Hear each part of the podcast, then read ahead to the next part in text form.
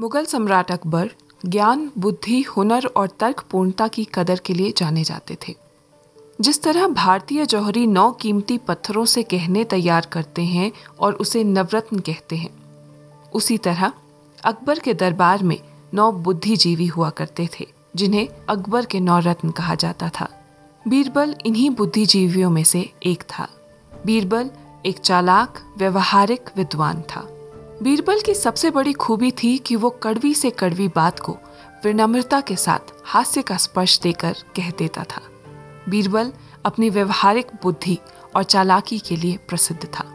इन्हीं खूबियों के चलते बीरबल सम्राट अकबर को उनके मूर्खता भरे फैसले का एहसास दिला देता, मगर कभी दंड का भोगी ना बनता। बीरबल अकबर की गलतियों को उनके सामने इस तरह पेश करता कि सम्राट गुस्सा आने पर भी बीरबल को कभी मृत्यु दंड नहीं दे पाते। बीरबल अंत तक सम्राट के पसंदीदा रहे और दरबार में भी सभी उनकी बहुत इज़्ज़त करते थे।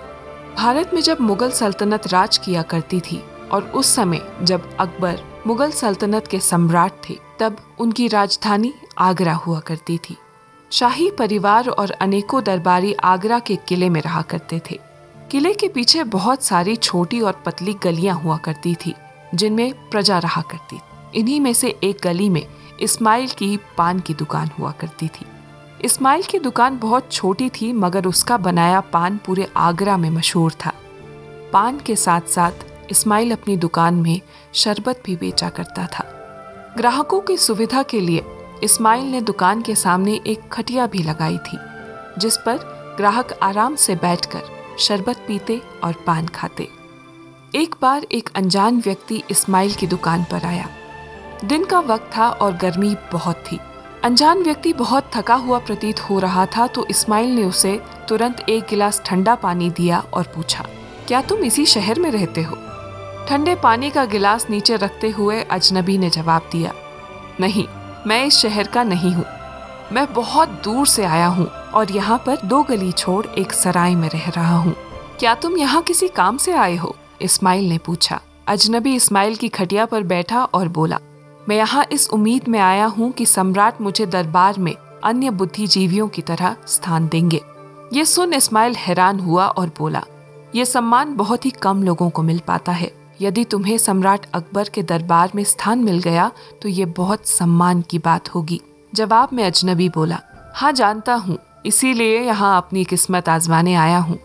अजनबी हर रोज इस्माइल की दुकान पर आता, खटिया पर बैठता और खूब बातें करता। अजनबी को हर चीज़ का बहुत ज्ञान था।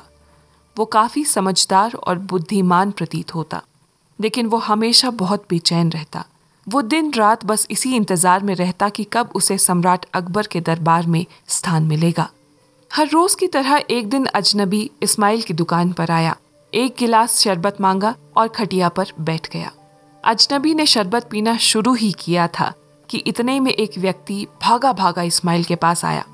वो व्यक्ति बहुत थका हुआ पसीने से लथपथ हाफ़ रहा था। जल्दी इस्माइल भाई, जितनी जल्दी हो सके मुझे एक किलो चूना दे दो। इस्माइल ने हँसते हँसते पूछा, आखिर जल्दी किस बात की है दोस्त? इतनी गर्मी में तुम्हें किस बात की जल्दी है? तुम कुछ देर बैठकर आराम क्यों नहीं कर लेते? नहीं नहीं, व्यक्ति बोला मेरे पास आराम करने का वक्त नहीं है। भगवान के नाम पर तुम मुझे जल्दी से एक किलो चूना दे दो और ध्यान रहे, चूना एक किलो ही होना चाहिए, कोई गड़बड़ मत करना दोस्त। इस दौरान अजनबी उस व्यक्ति को बेहद उत्सुकता पूर्वक देख रहा था। अंत में वो खड़ा होकर बेहद गंभीर आवाज़ में बोला, एक मिनट रुको, पहले तुम मुझे ये बताओ कि तुम्हें चूना क्यों चाहिए? इतना चूना एक साथ कोई नहीं खरीदता। तुमने सही कहा, व्यक्ति बोला। दरअसल बात यह है कि ये चूना मुझे नहीं चाहिए। ये तो मुझे सम्राट अकबर ने लाने के लिए कहा है, इसीलिए मैं आया हूँ। व्यक्ति की बात को दोहराते हुए अजनबी ने कहा, क्या? क्या सम्राट अकबर ने तुम्हें ये लाने के लिए कहा है? क्या तुम सम्राट अकबर के लिए काम करते हो? व्यक्ति ने सर उठाकर और सीना चौड़ा कर गर्व से कहा हाँ मैं सम्राट के लिए पान बनाता हूँ और हर दिन उन्हें भोजन के बाद पान बनाकर सोने की थाली में परोसता हूँ। आज भी हर रोज की तरह सम्राट ने भोजन पश्चात पान खाया और अगले ही पल मुझे बाज़ार जाकर एक किलो चूना लाने के लिए कहा। ये बात सुन अजनबी ने व्यक्ति से पूछा, क्या जब सम्राट ने तुमसे चूना लाने को कहा, तब वो गुस्से में थे? वो मैं आपको कैसे बता सकता हूँ? हमें सम्राट की तरफ़ सर उठाकर देखने की इजाज़त नहीं है, व्यक्ति बोला। सर हिलाते हुए अजनबी बोला, सुनो, तुम मेरी सलाह मानो, एक किलो चूना मत लेकर जाओ। ऐसा करो, तुम एक किलो चूने के बजाय एक किलो दही लेकर जाओ। ये मैं कैसे कर सकता हूँ? व्यक्ति बोला, क्या तुम चाहते हो कि मैं सम्राट की आज्ञा का उल्लंघन करूँ? जवाब में अजनबी बोला, नहीं, ऐसा बिल्कुल नहीं है। तुम्हें नियम के मुताबिक सम्राट की आज्ञा का उल्लंघन बिल्कुल नहीं करना चाहिए।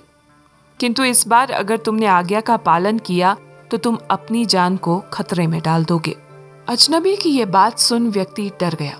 और वो एक किलो चूना लेने की जगह हलवाई की दुकान से एक किलो दही लेकर वापस चला गया। व्यक्ति को देखते ही अकबर ने कहा, ले आए चूना। चलो, अब तुम यहाँ बैठो और सारा का सारा चूना खा लो। इतना कहकर अकबर वहाँ से चला गया। अकबर के जाते ही व्यक्ति ने भगवान और अजनबी का धन्यवाद किया और खुशी खुशी मटके में भरा दही खत्म कर दिया और बोला यदि इस घड़े में दही की जगह चूना होता तो आज वाकई में मेरा अंत हो जाता। अगली सुबह व्यक्ति हर रोज की तरह तय समय पर काम पर पहुँच गया। उसे देखते ही अकबर गुस्से से लाल पीला हो गया और बोला, तुमने घड़े में भरा चूना खाया था या नहीं? एक किलो चूना खाकर तो कोई जीवित नहीं रह सकता। तुम कैसे ज़िंदा हो? अकबर का गुस्सा देख व्यक्ति घबरा गया और उसने डरते डरते सारी बात सम्राट को बता दी। अकबर गुस्से में था और उसने उसी वक्त अपने सिपाहियों को इस्माइल की दुकान की ओर भेजा। एक घंटे में ही अनजान व्यक्ति को शाही दरबार में पेश कर दिया गया। सम्राट शाही वस्त्र, मुकुट और गहने पहनकर अपने सिंहासन पर बैठे हुए थे। अनजान व्यक्ति को देखते ही सम्राट क्रोधित स्वर में बोले, क्या तुम जानते हो कि मैंने यहाँ तुम्हें क्यों बुलाया है? अनजान व्यक्ति घबराया नहीं और शांत और विनम्र स्वर में बोला, जी जहाँ पना मैं जानता हूँ। जवाब सुन अकबर बोला, तुम मुझे ये बताओ कि तुमने मेरे सेवक को चूना खरीदने की बजाय दही खरीदने को क्यों कहा? अनजान व्यक्ति ने सर झुकाकर जवाब दिया, जहाँ पना मुझे हैरानी हुई जब मैंने आपके सेवक को एक किलो चूना खरीदते देखा। उसने मुझे बताया कि उसका काम आपके लिए पान बनाना है। ये सुनते ही मैं समझ गया कि सेवक ने आपके पान में आवश्यकता से अधिक चूना डाल दिया है। जिस कारण जहाँ पना की जीप को पीड़ा हुई और सजा के तौर पर आप सेवक को पूरा एक किलो चूना खिलाना चाहते थे। अजनबी की समझ, सूझबूझ और विचार से सम्राट अकबर प्रभावित हुए और बोले, बहुत खूब, तुमने जो सोचा सही था, पर तुमने किस हक से मेरे सेवक को शाही आदेश का पालन करने से रोका? अनजान ने फिर सर झुकाकर कहा, माफ़ी चाहूँगा जहाँ पना मुझे कोई हक नहीं था। मेरा मकसद केवल एक मासूम की जान बचाना था। मैं केवल जहाँ पना को गुस्से में एक मासूम की जान लेने से रोकना चाहता था। ये बात सुनकर अकबर ने पूछा, तुम्हारा नाम क्या है? जहाँ पना मेरा नाम बीरबल है, अजनबी ने जवाब दिया। अकबर मुस्कुराया और बोला, हम तुमसे खुश हुए। हमारी व्यापक विशाल सल्तनत को तुम जैसे बुद्धिमान और निडर लोगों की आवश्यकता है। आज से मैं तुम्हें दरबार में सम्मानीय पद देने की घोषणा करता हूँ। ये सुनकर बीरबल प्रसन्न हुआ और झुककर अकबर को सलाम किया। और दोस्तों, इसी तरह प्रसिद्ध बीरबल का सम्राट अकबर के दरबार में प्रवेश हुआ।